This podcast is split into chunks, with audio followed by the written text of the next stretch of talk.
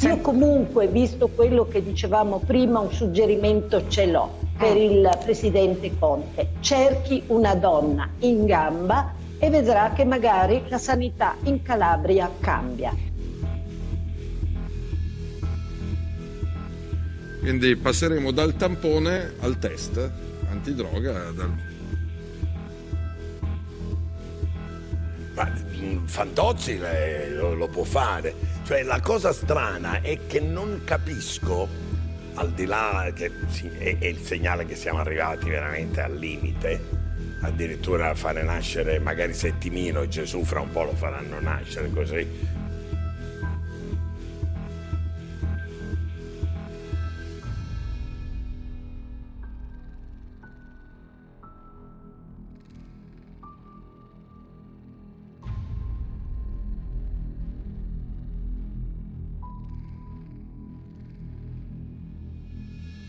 Sicuramente esiste anche un problema di armonizzazione fiscale in Europa.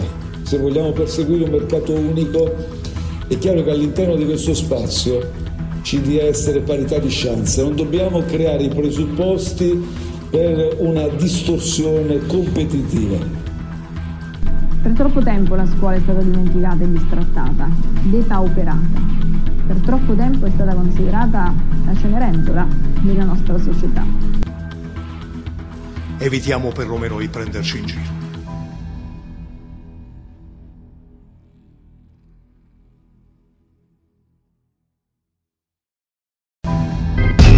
E con l'auspicio di De Luca sul finale di sigla, eccoci per la seconda puntata del candidato italiano qua su Como Radio International.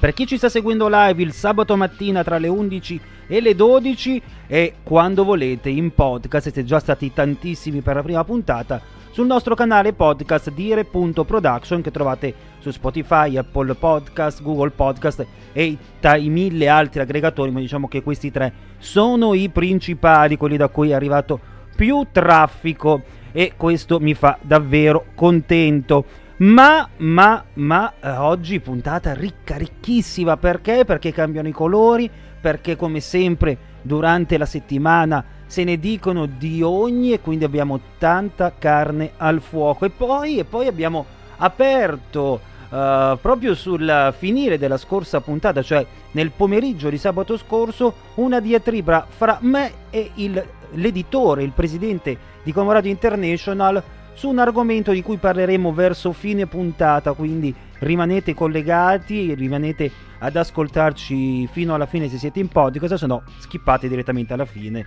Tanto si sa che il bello del podcast è che si possono saltare le parti meno interessanti. Per entrare in contatto con me e, e eh, magari proporvi come opinionisti qualora lo vogliate, oppure se volete proporre qualche argomento in particolare come sta già facendo Nicola, per chi è live del gruppo pubblico Telegram è Como Radio International diretta, mentre eh, sui social durante tutta la settimana potete scrivermi alla dire.production, lo trovate su Facebook, Instagram, Twitter, ovunque, davvero ovunque. Ma ma prendiamoci un respiro e non un respiro musicale come abbiamo sentito e lo facciamo però davvero con la musica. E lo facciamo andando a ripercorrere gli anni d'oro che non sono quelli del Grande Real ma quelli che il sempreverde Max Pezzali canta e ritorno al futuro. Una piccolissima frecciata finale di J-Ax in questo 70, 80, 90, 2000 che abbiamo ascoltato per gli amici della radio di Com Radio International che potete immaginare e recuperare invece per gli amici del podcast. E, e, partiamo come al solito parlando di Covid, anche se noi non riceviamo denaro per parlarne da parte dello Stato, ma questa notizia la voglio capire bene, la devo approfondire, non voglio darvi delle fake news, ma um, proprio ora, pochi minuti fa, perché ci sta ascoltando live, ha parlato l'Istituto di Sanità Superiore che eh, conferma la decrescita della curva anche se dice che alcune regioni sono ancora indietro. Sta avvenendo una decrescita in tutta Europa, ma quello che vediamo in Italia è ancora un'indice- un'indicenza elevata. Così il presidente dell'Istituto Superiore di Sanità Silvio Brusaferro durante il punto al Ministero della Salute. La curva sta decrescendo sia per i casi sintomatici che per i casi positivi in genere, ma la situazione è un po' a metà. Ci sono delle regioni dove negli ultimi 15 giorni c'è stata una decrescita e alcune che invece mostrano una crescita. Abbiamo ancora un'indicenza piuttosto elevata, 321 casi per 100.000 persone nei 7 giorni che abbiamo appena vissuto.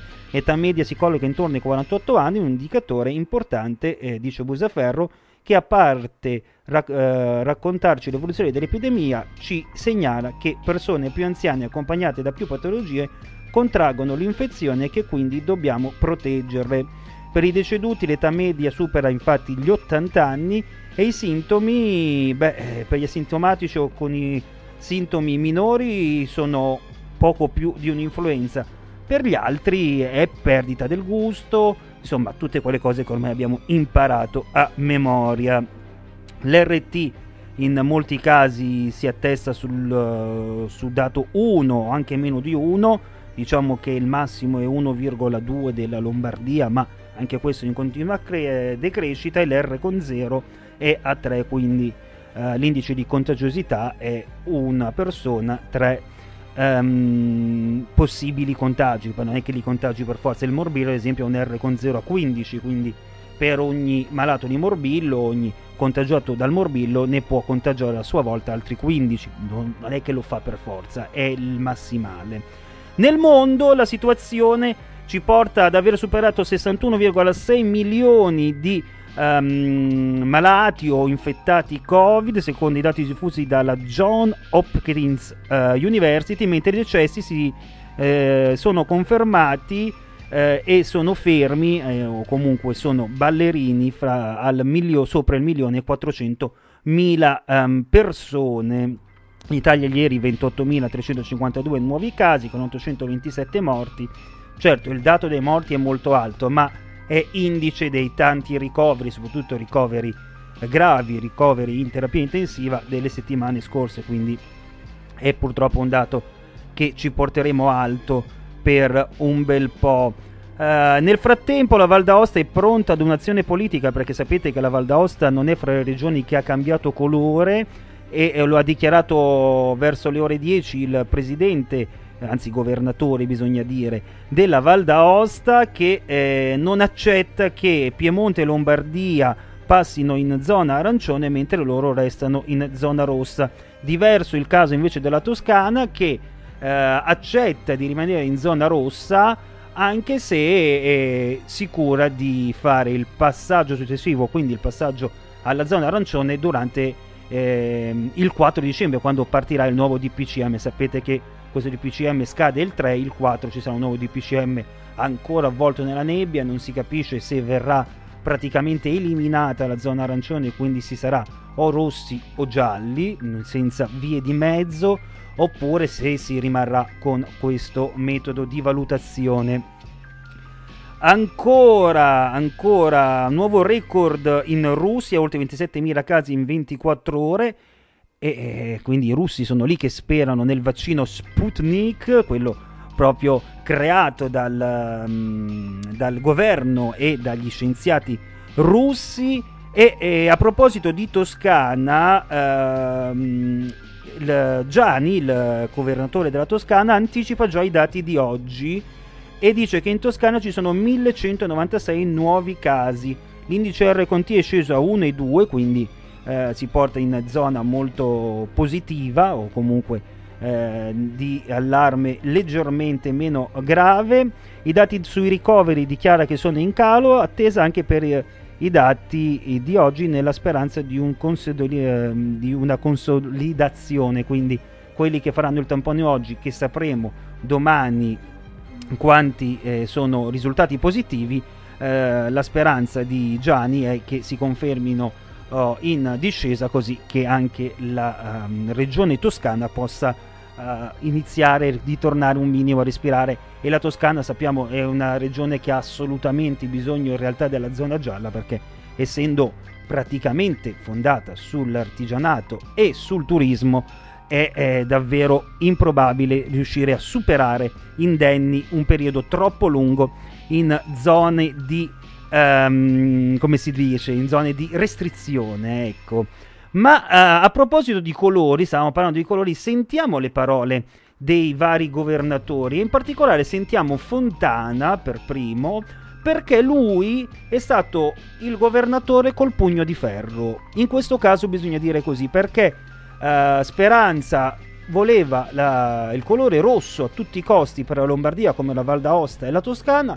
Lui, diciamo, ha uh, smentito, almeno con i dati da lui mostrati, che eh, la Lombardia meritasse di rimanere in zona rossa. Lo ha dichiarato il giorno prima, cioè giovedì, alla, alle persone, alla gente, facendo un comunicato stampa, una nota su Twitter. E da lì è scoppiata un po' la bomba su, sui colori della Lombardia e alla fine ha avuto ragione lui. Ma sentiamo come lo ha raccontato alla stampa. Il serio dei Lombardi tenuto in queste settimane ha consentito di poter ottenere oggi che la Lombardia entrasse nella zona arancione. Il ministro oggi firmerà l'ordinanza che verrà domani pubblicata sulla Gazzetta Ufficiale per entrare in vigore il giorno successivo.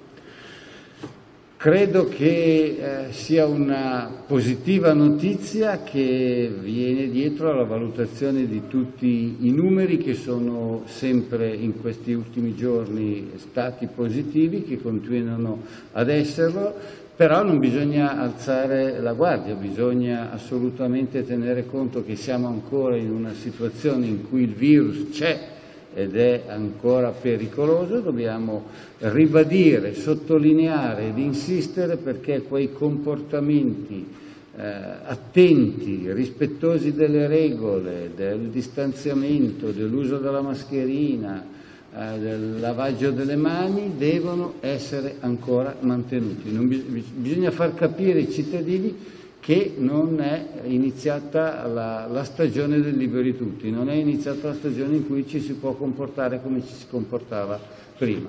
È una notizia molto positiva, eh, dobbiamo consolidarla e fare in modo che si facciano ulteriori passi avanti. Credo che si debba però prima di tutto a dire grazie ai Lombardi perché se ciò si è ottenuto è grazie al rispetto delle norme, delle limitazioni che in queste settimane sono state mantenute. Cambia che eh, i negozi verranno riaperti, che la scuola media verrà eh, svolta in presenza, che all'interno del comune si potrà circolare liberamente senza dover portare l'autocertificazione con sé, dover dare una giustificazione del perché si è usciti di casa. Queste grosse... Esatto, in pratica questo è quello che ha raccontato Fontana ai giornali, quello che ha spiegato ai cittadini lombardi e, e, allora andiamo a capire un attimino meglio cosa cambia fra zona rossa e zona arancione, perché in realtà sono diverse le cose che cambiano, anche se molte le ha anticipate appunto Fontana in questo suo intervento, ma eh, io voglio essere preciso, non voglio lasciare nulla al caso. E allora vado ad aprire eh, Corriere.it che devo dire ha fatto una um, disamina molto interessante e soprattutto spiega molto bene cosa cambia fra le varie zone e, e parliamo proprio di zona arancione perché è quella che interessa maggiormente Lombardia, Piemonte, Calabria, insomma è stato il grosso movimento, cioè eh, non è cambiato in realtà chi era già giallo e chi era già arancione, ma è cambiato che chi era rosso in molti casi è sceso in arancione e gli altri rossi probabilmente scenderanno in arancione col nuovo DPCM se ancora ci sarà l'arancione. Allora, gli spostamenti prima di tutto in zona arancione resta vietato uscire dal proprio comune se non per ragioni di lavoro, istruzione, salute o per necessità. Per farlo occorre l'autocertificazione, ma ci si può muovere all'interno del proprio comune liberamente dalle 5 alle 22 senza di essa, mentre dalle 22 alle 5 scatta il coprifuoco e quindi bisogna usare l'autocertificazione e ehm, uscire di casa solo per comprovate esigenze. Questo significa che se si abita in delle città metropolitane, come per esempio Milano e Torino, mi viene in mente per Lombardia e Piemonte, eh, si è abbastanza liberi, cioè si può passare dall'estrema periferia al centro senza giustificazione, mentre per chi abita nell'Interland serve ancora l'autocertificazione. Questo non vuol dire in realtà non ci si può muovere, ma bisogna muoversi per eh, esigenze reali.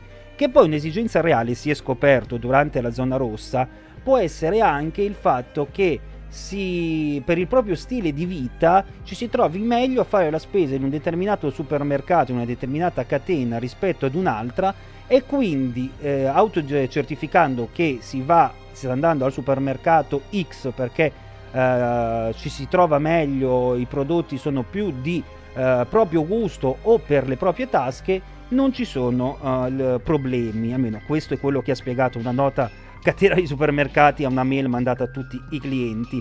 Rimane lo smart working, è consigliato il lavoro a distanza quando possibile, infatti io non mi ricordo neanche più come è fatto il mio ufficio e, e speriamo di ritrovarlo quando prima o poi si tornerà a lavorare in presenza. Si raccomanda fortemente di non invitare a casa, pro- a casa propria persone non conviventi, ma riaprono i negozi tutti senza limitazioni, ovviamente nel rispetto del distanziamento interpersonale di almeno un metro, eh, garantendo lo scaglionamento degli ingressi e la frequente sanificazione del locale e degli spazi espositivi. Resta per ora lo stop durante le giornate festive e prefestive per le attività dei negozi che si trovano nei centri commerciali, ad eccezione di farmacia, parafarmacia, nei presidi sanitari, dei punti vendita di generi alimentari, dei tabaccai e delle edicole. Quindi nel weekend il centro commerciale come l'abbiamo vissuto fino ad oggi eh, in zona rossa, mentre nel resto della settimana, domenica e venerdì, tutti aperti. Uh, riprendono e tornano in presenza le seconde e terze medie a scuola, non cambia nulla per le superiori, stesso discorso per le università. Ancora chiusi bar e ristoranti per il momento, restano chiuse anche palestre, piscine, centri benessere e centri termali. Vietato lo sport di contatto, ma è consentito svolgere all'aperto e a livello individuale i relativi allenamenti. È invece permesso frequentare i centri e i circoli sportivi pubblici e privati del proprio comune o in assenza di tali strutture di comuni limitrofi per eh, svolgere all'aperto l'attività sportiva di base nel rispetto delle norme di distanziamento sociale senza creare assembramenti. Resta ovviamente vietato utilizzare gli spazi adibiti a spogliatoi e anche purtroppo i musei restano chiusi assemblee di condominio uh, in presenza approvate se non ci sono altri metodi. Ora, ditemi che eh, non è così difficile utilizzare Skype e spiegatevi perché è così difficile e vi darò ragione, ma uh, come sempre c'è un governatore che ne dice una uh, in più e di chi sto parlando? Ovviamente del governatore della Campania, De Luca. Non positivo su cui stiamo ragionando. Abbiamo registrato nel corso di queste settimane che quando arrivano telefonate al 118 per mandare qualcuno in terapia intensiva, è capitato che qualcuno abbia risposto dagli ospedali non abbiamo nessun posto libero. Siccome i posti di terapia intensiva sono governati a dimensione regionale, non ospedale per ospedale, ovviamente. Ci è capitato di verificare qualche volta che avevamo nella cabina di regia regionale la segnalazione di posti liberi in terapia intensiva. Poi ci chiamavano al 118, guardate, ci hanno detto nell'ospedale X che non c'è neanche un posto libero. Questa situazione è capitata più volte in orario serale. La sensazione che abbiamo avuto è che c'è qualche buon tempone che quando arriva la richiesta di terapia intensiva alle 8 di sera dice che non ci sono posti liberi perché magari poi deve fare la nottata.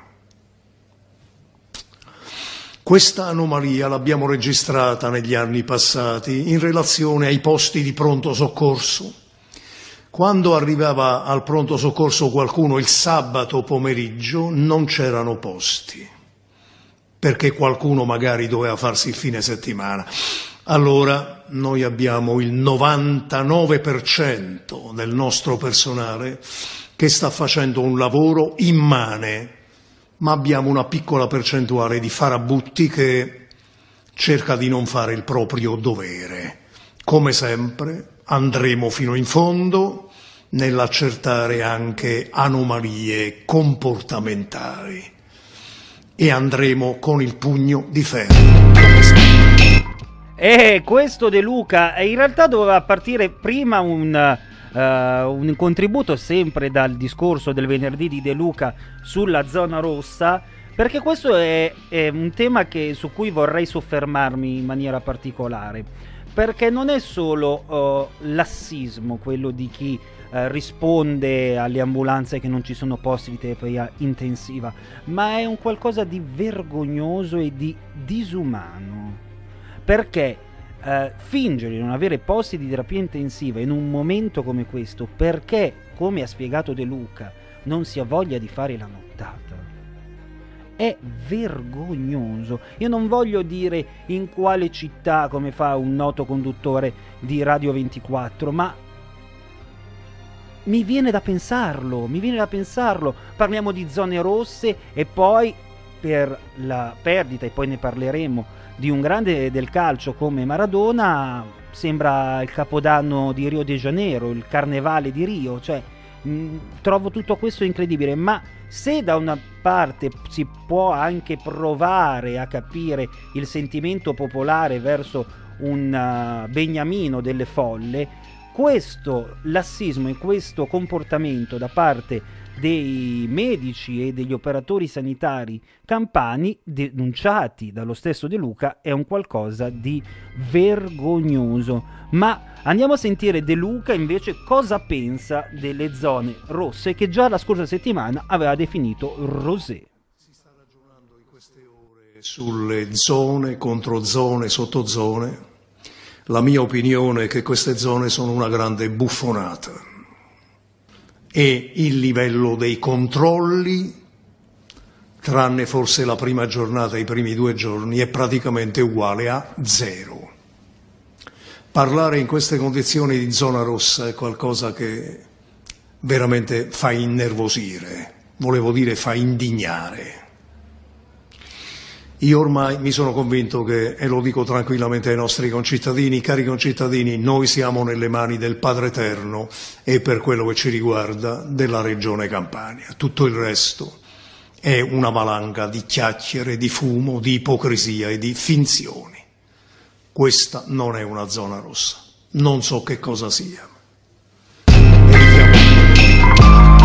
E non è una zona rossa secondo De Luca ed effettivamente eh, non, non ha tutti i torti, soprattutto in Campania. Poi in realtà sto mh, facendo una veloce ricerca proprio sulle ultime uscite di De Luca, a quanto pari, ma sappiamo che eh, libero in realtà eh, dal titolo alla realtà la- l'articolo mette molta differenza, ma sembra che eh, ci sia, e questo vabbè, era chiaro, uno scontro fra il giornalista Massimo Giletti e il governatore Vincenzo De Luca. Perché questo? Perché eh, da Giletti è ospite fisso il sindaco di Napoli De Magistris che è in rotta con Vincenzo De Luca per dirla in maniera ehm, edulcorata dato che sono le 11.34 perché ci ascolta live su Como Radio International vi ricordo se volete interagire in diretta Telegram, gruppo pubblico Como Radio International diretta fate come Giorgio e, ehm, e quindi eh, siccome appunto come dicevo il Giletti invita spesso eh, il sindaco di Napoli De Magistris mentre De Luca è ospite di Fazio su Rai 3 c'è, c'è litigio e ha detto questo adesso mi è stato confermato durante appunto questo discorso che ho in realtà non ho seguito interamente ha dichiarato ci sono personaggi che eh, da noi in genere ricoveriamo al Caldarelle e il Caldarelli con, per coma etilico. Ho visto, eh, quando ho visto questo personaggio ho avuto questa riflessione in testa. Fosse stato a Napoli lo avremmo già ricoverato. Eh, De Luca quindi si rivolge probabilmente dicono nuovamente a Giletti e, e ci si aspetta domani una reazione del giornalista. Ma tornando su argomentazioni un po' più serie ehm, stiamo parlando ormai da settimane del vaccino e prima la Pfizer, poi AstraZeneca, poi adesso ci sono i russi con Sputnik e c'è Moderna, insomma ce ne sono tanti.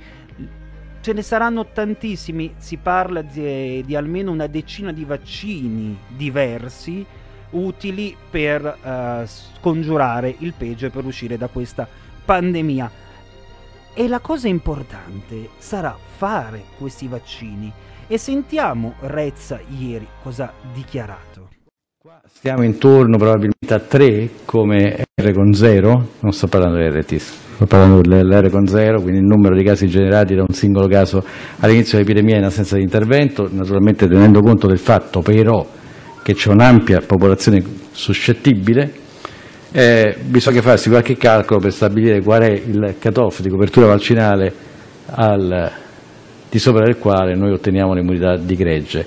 Eh, grosso modo, eh, grosso modo la, la, sparo libero eh, vorrei dei modelli matematici a conforto, almeno il 60% della popolazione dovrebbe essere vaccinata, probabilmente fra il 60 e il 70% potremmo essere in quell'ordine di grandezza. Diciamo il 70% per stare larghi, vogliono dire qualcosa come 42 milioni di italiani ed è chiaro che è una sfida importante perché una campagna di vaccinazione così massiva è indubitabilmente straordinariamente... Qua stiamo intorno probabilmente a 3 come R con 0, non sto parlando di RT, parlando dell'R con 0. Rieccoci, rieccoci, c'era il uh, repeat per la base, quindi è ripartito. Queste le parole di Rezza e di sua uh, noia mortale, il uh, direttore dell'Istituto di Sanità, ma um, mi è stato girato proprio adesso un sfogo del, degli operatori sanitari, dei medici campani per la follia per Diego. Napoli, follia per Diego in strada, l'ira dei medici, grosso errore. Assembramenti in vicoli e piazze, tifosi, dolore e mascherine, ma anche distanziamento sociale saltato. E beh, eh, di questo eh, non, non, è che c'era bisogno de, della scienza, di uno scienziato, ma eh, era chiaro a tutti. E il fatto che De Luca, in tutto il suo discorso, non faccia mai cenno a questa situazione, ma ricorderete e la mamma che si lamentava perché la figlia voleva andare a scuola e la sperciucciata e le feste per le lauree e via quei lanciafiamme. Come mai questa volta non ha detto niente il governatore? Misteri della politica e non della fede, anche se pure di quello ce ne sarà da discutere. Ma a proposito di tamponi, tamponini, e uscite eh, particolari, sentite cosa ha proposto Matteo Salvini ieri al Senato. Il Covid che prevede tamponi e test sierologici per tutti i parlamentari, eh, cosa che è giusto che sia, proporremo altri tamponi e altri test per i parlamentari, perché insomma ci sono alcuni lavori a rischio che prevedono l'integrità fisica e mentale, il parlamentare è un lavoro da questo punto di vista che incide sulla vita degli italiani. E quindi sarebbe giusto che gli italiani sapessero se chi decide della loro vita, del loro lavoro, dei loro ospedali, delle loro scuole, del loro futuro, è lucido o no. Quindi passeremo dal tampone al test antidroga, penso che che chi non ha niente da nascondere non abbia nessun problema a, a, ipotizzare, d'altronde lo fanno i medici, lo fanno i piloti d'aereo, il pilota d'aereo ha in mano la vita delle persone, perfetto, il parlamentare ha in mano la vita delle persone, perché con un emendamento, con un decreto, con una proposta di legge cambi la vita delle persone. E quindi se cambi la vita delle persone devi essere lucido. Poi magari c'è qualcuno che è anche sano e poco lucido a prescindere, però questo non possiamo giudicarlo noi perché siamo in democrazia e quindi e queste le parole di Matteo Salvini. Ecco, Matteo caro, Matteo caro, ma facciamo che eh, facciamo i test antidroga ai politici, cosa che tra l'altro le Iene provarono a fare già una ventina d'anni fa e molti si rifiutarono. Ma Metti che lo, lo, facciamo come abbiamo fatto per i tamponi e quindi tutti i parlamentari quando entrano fanno il test antidroga e si vede se sono positivi o negativi agli oppiacei, ad esempio, che sono eh, lo stupefacente leggero più utilizzato eh, dalle persone o anche di peggio. Ecco, metti che escono negativi, no? un, un parlamentare esce negativo e spara quello che a detta di tutti è una castroneria, mi devo sempre trattenere a questo, sono abituato ad andare in seconda serata e quindi a essere un po' più libero nel parlare, quindi mi trattengo. Dica una cazzata, oh mi è uscito cazzata, perdonatemi. Ecco, e non è positivo al test antidroga. Peggioriamo la situazione. Ti rendi conto che almeno così avete un alibi? Bah, non lo so, non lo so, lascio a voi questa riflessione perché questa è la classica butad per far contento un certo tipo di elettorato, che poi è stata la butad che ha avuto con, uh, con Amazon la scorsa settimana e con la stessa azienda con cui lui, guarda un po', ha dialogato in settimana e vabbè, ne parliamo dopo. Nel frattempo continuiamo, continuiamo nel nostro giro di ascolto e a proposito di vaccini io vi propongo un uh, montaggio di circa due minuti di, eh, del virologo Pregliasco che io sottoscrivo e sottolineo dieci volte col pennarello rosso. Vaccinale ovviamente per scelta politica potrà essere obbligatoria o eh, raccomandata.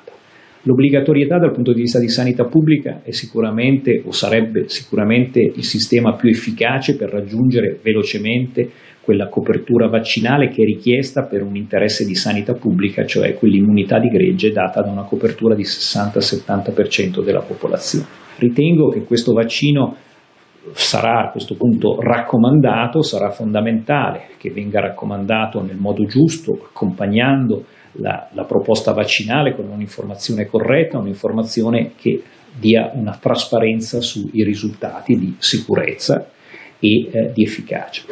Il collega Crisanti credo abbia detto delle cose che possono avere un buon senso, forse è stato frainteso o comunque era fraintendibile il suo discorso perché in questo momento dove tutti noi esperti siamo molto esposti, è particolarmente importante non dosare, ma raccontare nel dovuto modo eh, delle questioni che eh, possono essere condivisibili. Lui di fatto ha detto non ho ancora visto i dati perché effettivamente ci sono stati solo degli annunci con delle informazioni parziali, ma ad oggi non c'è ancora quello che sarà fatto perché per la registrazione bisognerà mettere a disposizione delle istituzioni e della comunità scientifica i risultati. E quindi io dico quando sarà superata la fase di eh, verifica da parte della Food and Drug Administration, cioè dell'agenzia americana che si occupa della registrazione e dell'EMA, che è invece l'organismo europeo, potremo dire che questi vaccini saranno o possiamo considerarli efficaci e sicuri. Io sono un tecnico, non devo dare, posso, mi ritengo di poter dare giudizi sull'aspetto organizzativo, meglio di chi debba gestirlo. È chiaro che ci vuole un coordinamento centrale e un'operazione logistica veramente importante per quanto riguarda il mantenimento della catena del freddo, per quanto riguarda la distribuzione dei, dei materiali, non solo i vaccini, ma anche di ciò che serve. Quindi ben venga chi si prende questa responsabilità che è sicuramente sarà, è e sicuramente sarà. E insomma, queste le parole del virologo Pregliasco, che non so neanche se è un virologo, vabbè. Comunque, eh, parole di chi sicuramente ne capisce più di me in tema di vaccini, di prevenzione e quant'altro. E ehm, Pregliasco però che eh, ieri a un giorno da pecora su Radio 1, ecco, ci ha buttato un, un attimino, ma giusto un Scusate, ho sbagliato tasto. Nello sconforto. Perché? Eh, sentite un po'. Una volta vaccinati, poi dovremo tenere ancora la mascherina?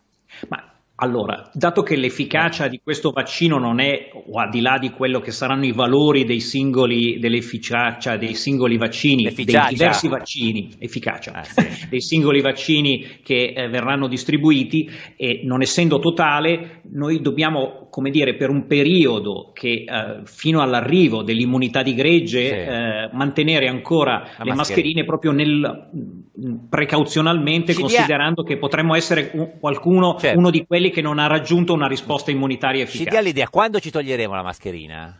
Alla fine del 2021 come minimo. Quindi come minimo, dice, rischiamo di tenerla ancora per tutto il 2021? Sì, sì, sì, tra Anche una cosa Anche all'aperto, dottore?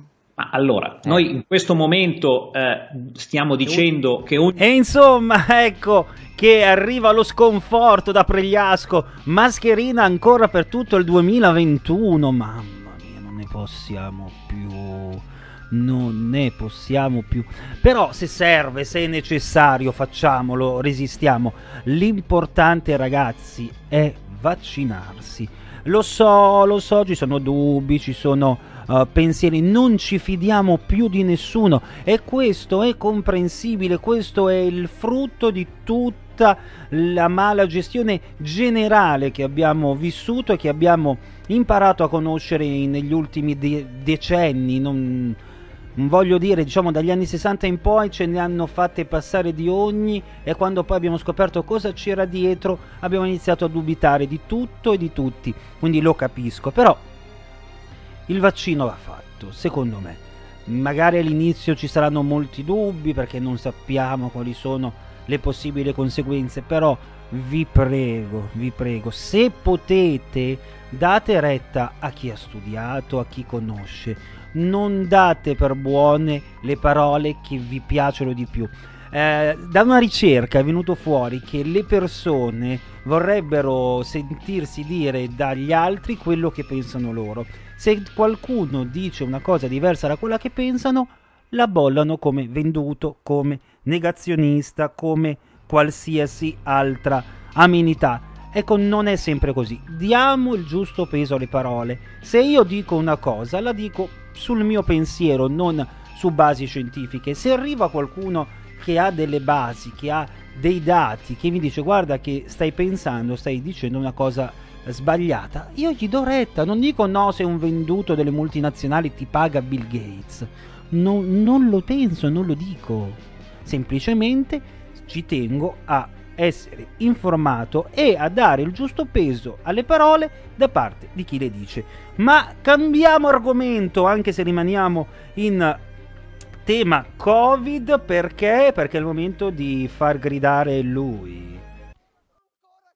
A che cosa diavolo serve il banco con le rotelle? Serve andare a fare gli autosconti. Puh. Non è difficile come vedete sedersi e lavorare. Tra l'altro, Sì, ero io, anche ho avuto qualche Forse lei è un po' più. Sì, un po' più anche Va bene. Io un sono più comodo. abituata a stare No. Telese no. Ma scusi, no. se uno ha il Rocci, è presente il vocabolario I Rocci, greco, non assolutamente sì. c'entra Ci entra i Rocci qui. eh.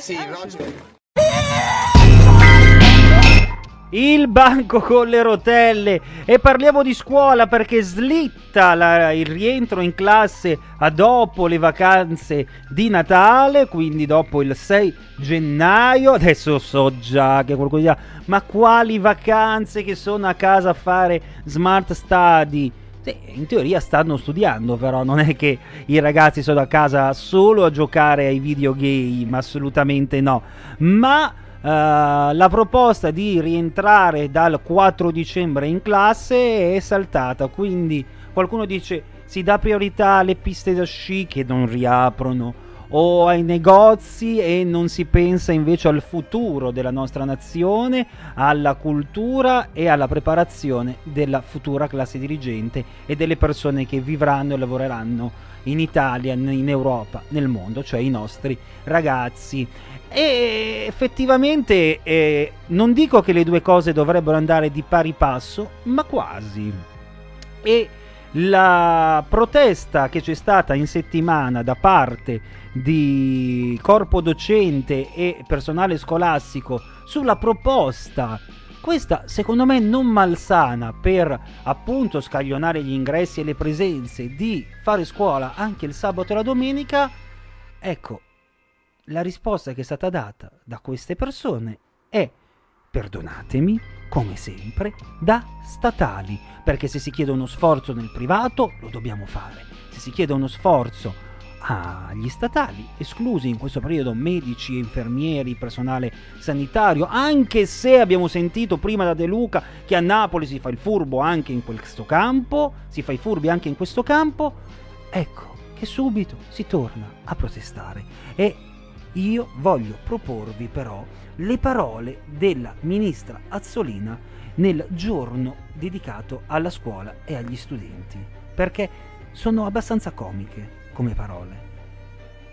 Le parole di una ministra che, anziché pianificare il rientro, magari intensificando in tandem con il ministro delle infrastrutture, la ministra delle infrastrutture, per essere politicamente corretti, ha pensato ai banchi con le rotelle. Sentiamo aver contribuito ognuno a suo modo alla realizzazione anche quest'anno della giornata nazionale per la sicurezza nelle scuole.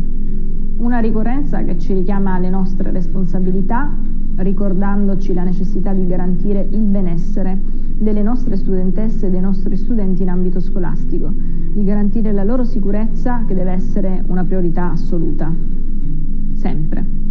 Per troppo tempo la scuola è stata dimenticata e bistrattata, depauperata. Per troppo tempo è stata considerata la cenerentola della nostra società. Ora il mondo dell'istruzione è tornato al centro di importanti investimenti. Abbiamo avviato un cambio di passo culturale.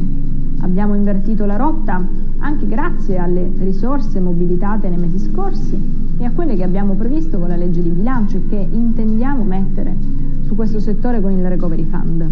Siamo consapevoli del fatto che servono ancora molti sforzi, ma siamo pronti a farli, lo dobbiamo soprattutto ai nostri giovani, a quelli di oggi e a quelli che purtroppo non ci sono più, perché vittime dell'insicurezza dei loro edifici scolastici. Noi non dimentichiamo e non lo facciamo neanche oggi, ma da quella rabbia e da quel dolore dobbiamo trarre ancora più determinazione nel lavoro che stiamo compiendo per riprogettare le scuole e renderle più sicure e accoglienti, anche innovative. Quest'anno a causa dell'emergenza sanitaria siamo costretti a celebrare tutte le iniziative in programma per la giornata nazionale per la sicurezza interamente online. Non ha mutato in alcun modo gli obiettivi e le finalità che ci siamo posti come Ministero. Ragazze e ragazzi sono sempre una grande fonte di idee, sono un motore prezioso. Dare loro voce e la possibilità di essere coinvolti nei processi che li riguardano sarà sempre più strategico per costruire davvero un futuro migliore ed è quello che faremo a tutte e tutti. Eh, cara la mia ministra preferita, cara ministra Azzolina, belle parole, ma poi nei fatti, come sempre, non ci confermiamo mai. E, e cambiamo, cambiamo davvero adesso argomento. Um, non parlerò di Maradona, non vi uh, farò la cronostoria della sua carriera, quello che eh, ha rappresentato per il calcio e per il Napoli calcio, perché eh, magari, anzi sicuramente di questo se ne occuperanno domani gli amici di Universal Goal, che eh, dovendo commentare tra l'altro Roma-Napoli o Napoli-Roma avranno un brivido in più nel commentare questa partita e nel raccontare quello che succederà in campo. Però se già prima eh, abbiamo letto insieme l'appello dei, e il richiamo dei medici italiani sulle rappresentazioni di eh, piazza che ci sono state a Napoli, ecco che eh, non possiamo non citare a volte però la follia di certe persone. Sì, perché pensate, oltre a, a cambiare il nome allo stadio come proposto dal comune, quindi lo stadio di Napoli non sarà più il San Paolo di Napoli, ma sarà il Diego Armando Maradona di Napoli. Eh, vabbè. Io di solito, eh, da quello che eh, conosco nel mondo del calcio, gli stadi sono intitolati ai presidenti delle società di calcio, non a singoli giocatori, ma tant'è che se a Napoli sono arrivati degli scudetti lo si deve a Maradona e quindi eh, ci sta anche questa cosa, si tratta di uno stadio, quindi si può fare quello che si vuole, ma la proposta assurda di trasformare Piazza Garibaldi in Piazza Diego Armando Maradona mi sembra ancora più assurda della piazzetta fatta per marketing a Cinisello Balsamo a Sfera e Basta. Perché? Perché sono sì due figure storiche, sì qualcuno dice Maradona ha dato, questi poi sono neoborbonici, quindi eh, lascio del tempo che voglio, che, che lascio del tempo che c'è. Ehm, è vero, cioè dicono, eh, ma Maradona ha dato a Napoli i napoletani più di quello che ha dato Garibaldi, perché Garibaldi con l'Unione dell'Italia ha deopaperato il sud dando tutto il potere e l'agiatezza al nord, che è una emerita stupidata ovviamente. Ma il fatto che ci siano dei parlamentari campani che gli stiano dando effettivamente retta, che gli stiano dando effettivamente eh, ascolto a queste parole, a questo sentimento di piazza che ci può stare, ripetiamo, ehm, la piazza ci sta che abbia delle anche proposte, delle idee assurde, sta alla classe dirigente far capire alla, alla massa, al gruppo, al popolo, che certe cose sono utopistiche, sono valide nella linea teorica, nel pensiero, ma non certo nella realizzazione. A quanto pare non è più così, non funziona così. Mi sbaglio io. E, e andando invece a parlare di notizie un po' più frivole, beh, eh, in Australia una cittadina dopo uh, oltre 50 anni dalla sua fondazione deve cambiare nome. Perché? Perché finché era una cittadina sperduta in mezzo all'Australia che nessuno uh, praticamente conosceva e raggiungeva, nessuno si era accorta che si chiamasse fucking. Ma ora con i social e col boom e con uh, le interazioni davvero esplose per questa città, si è deciso di cambiargli nome. Non si sa ancora quale sarà il nuovo nome di fucking, ma sicuramente questa città non, ha, non esisterà più, non ci sarà più, non sarà più una successione.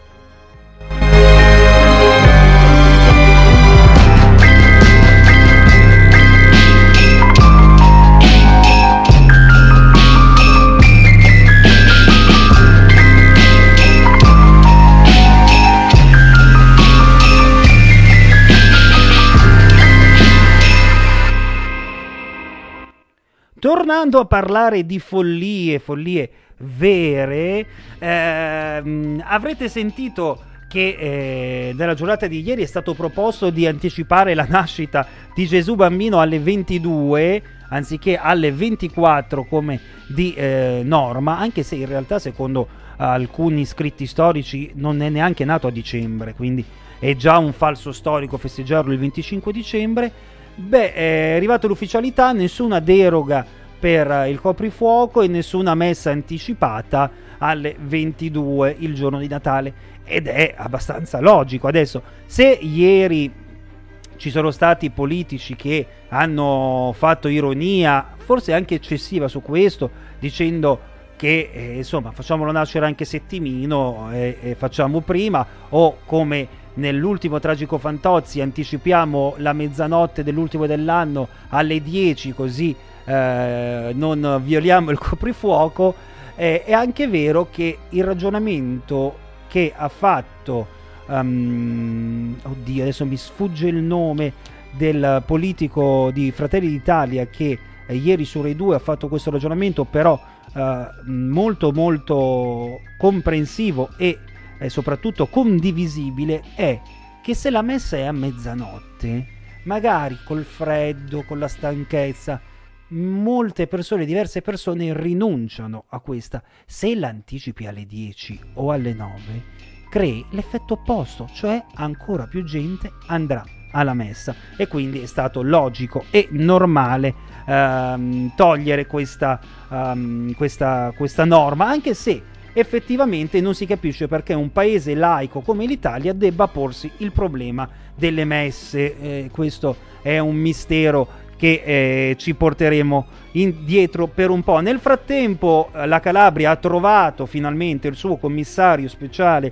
alla sanità e al Covid, si tratta di Guido Longo, nuovo commissario, l'ex prefetto cacciatore di latitanti già nella sua storia recente con la regione Calabria. Speriamo che sia la volta buona e che la moglie sia stata avvertita, che non si faccia come si è fatto nel, eh, in queste settimane con i vari commissari che si sono via via succeduti o che si sono dimessi il primo giorno di, eh, di insediamento.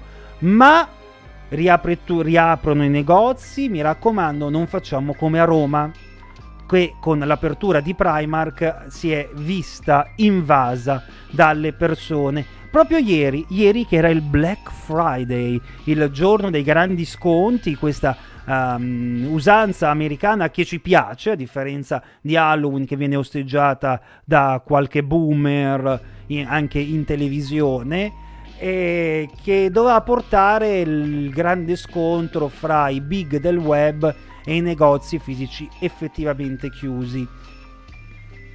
Ecco, dove i negozi erano aperti, non solo in Italia, ma anche nella, negli stessi Stati Uniti, dove i centri commerciali sono regolarmente aperti, sapete cosa è successo? Che non c'è stato il boom né sul web né nei negozi regolarmente aperti. Quindi, questo cosa ci porta a capire e a dire che il Black Friday non esiste più.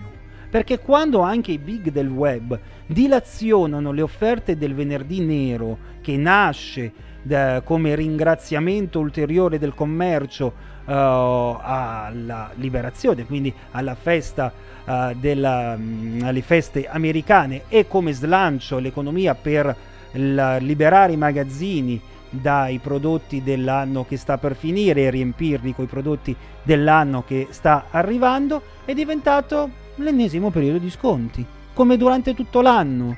Non c'è più l'attesa per il venerdì nero e per la resa perché solo quel giorno ci sarà quel grande sconto. Ormai c'è sempre, quindi ecco, tornando al politico Salvini di cui abbiamo parlato a metà trasmissione, era inutile la sua polemica con Amazon e eh, guarda caso appena Amazon è venuta a parlarle non se n'è più parlato, è sparito il problema Amazon.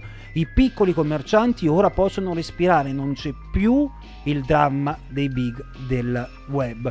Ora, io sono un grande utilizzatore del web e degli acquisti online e non dico che è giusto o non sia giusto far pagare tasse più eque anche a questo mercato, ma su questo mercato, lo ripeto, ci sono non solo gli stessi ehm, gli stessi big della vendita, ma ci sono anche piccoli artigiani che hanno la possibilità di vendere il loro prodotto in tutto il mondo con la certezza e con le garanzie che può dare un big del commercio come ad esempio Amazon, eBay eh, e tanti altri portali anche eh, d'oltreoceano e anche d'oltremanica. E quindi perché fare questa finta guerra ai big del commercio oh, web e non invece imporre un regolamento europeo, quantomeno se siamo Unione Europea, sulla tassazione di questi big delle, delle vendite perché non portano voti. Perché se difendi il piccolo commerciante, magari poi al prossimo giro di elezione ti vota. Se difendi Amazon, quel piccolo commerciante, spinto anche dalle difficoltà, non ti vota più. È molto semplice, è una scelta di commercio. E con questa scelta vi saluto, vi do l'appuntamento a sabato prossimo, sempre fra le 11 e le 12 su Como Radio International per chi potrà seguirci e vorrà seguirci live, mentre sempre di sabato più o meno verso le 15 verrà uh, pubblicato il podcast sui canali dire.production Uh, Spotify, Amazon uh, no, Apple Music, o meglio Apple Podcast e Google Podcast. Non so, ormai Amazon mi è rimasto nella testa.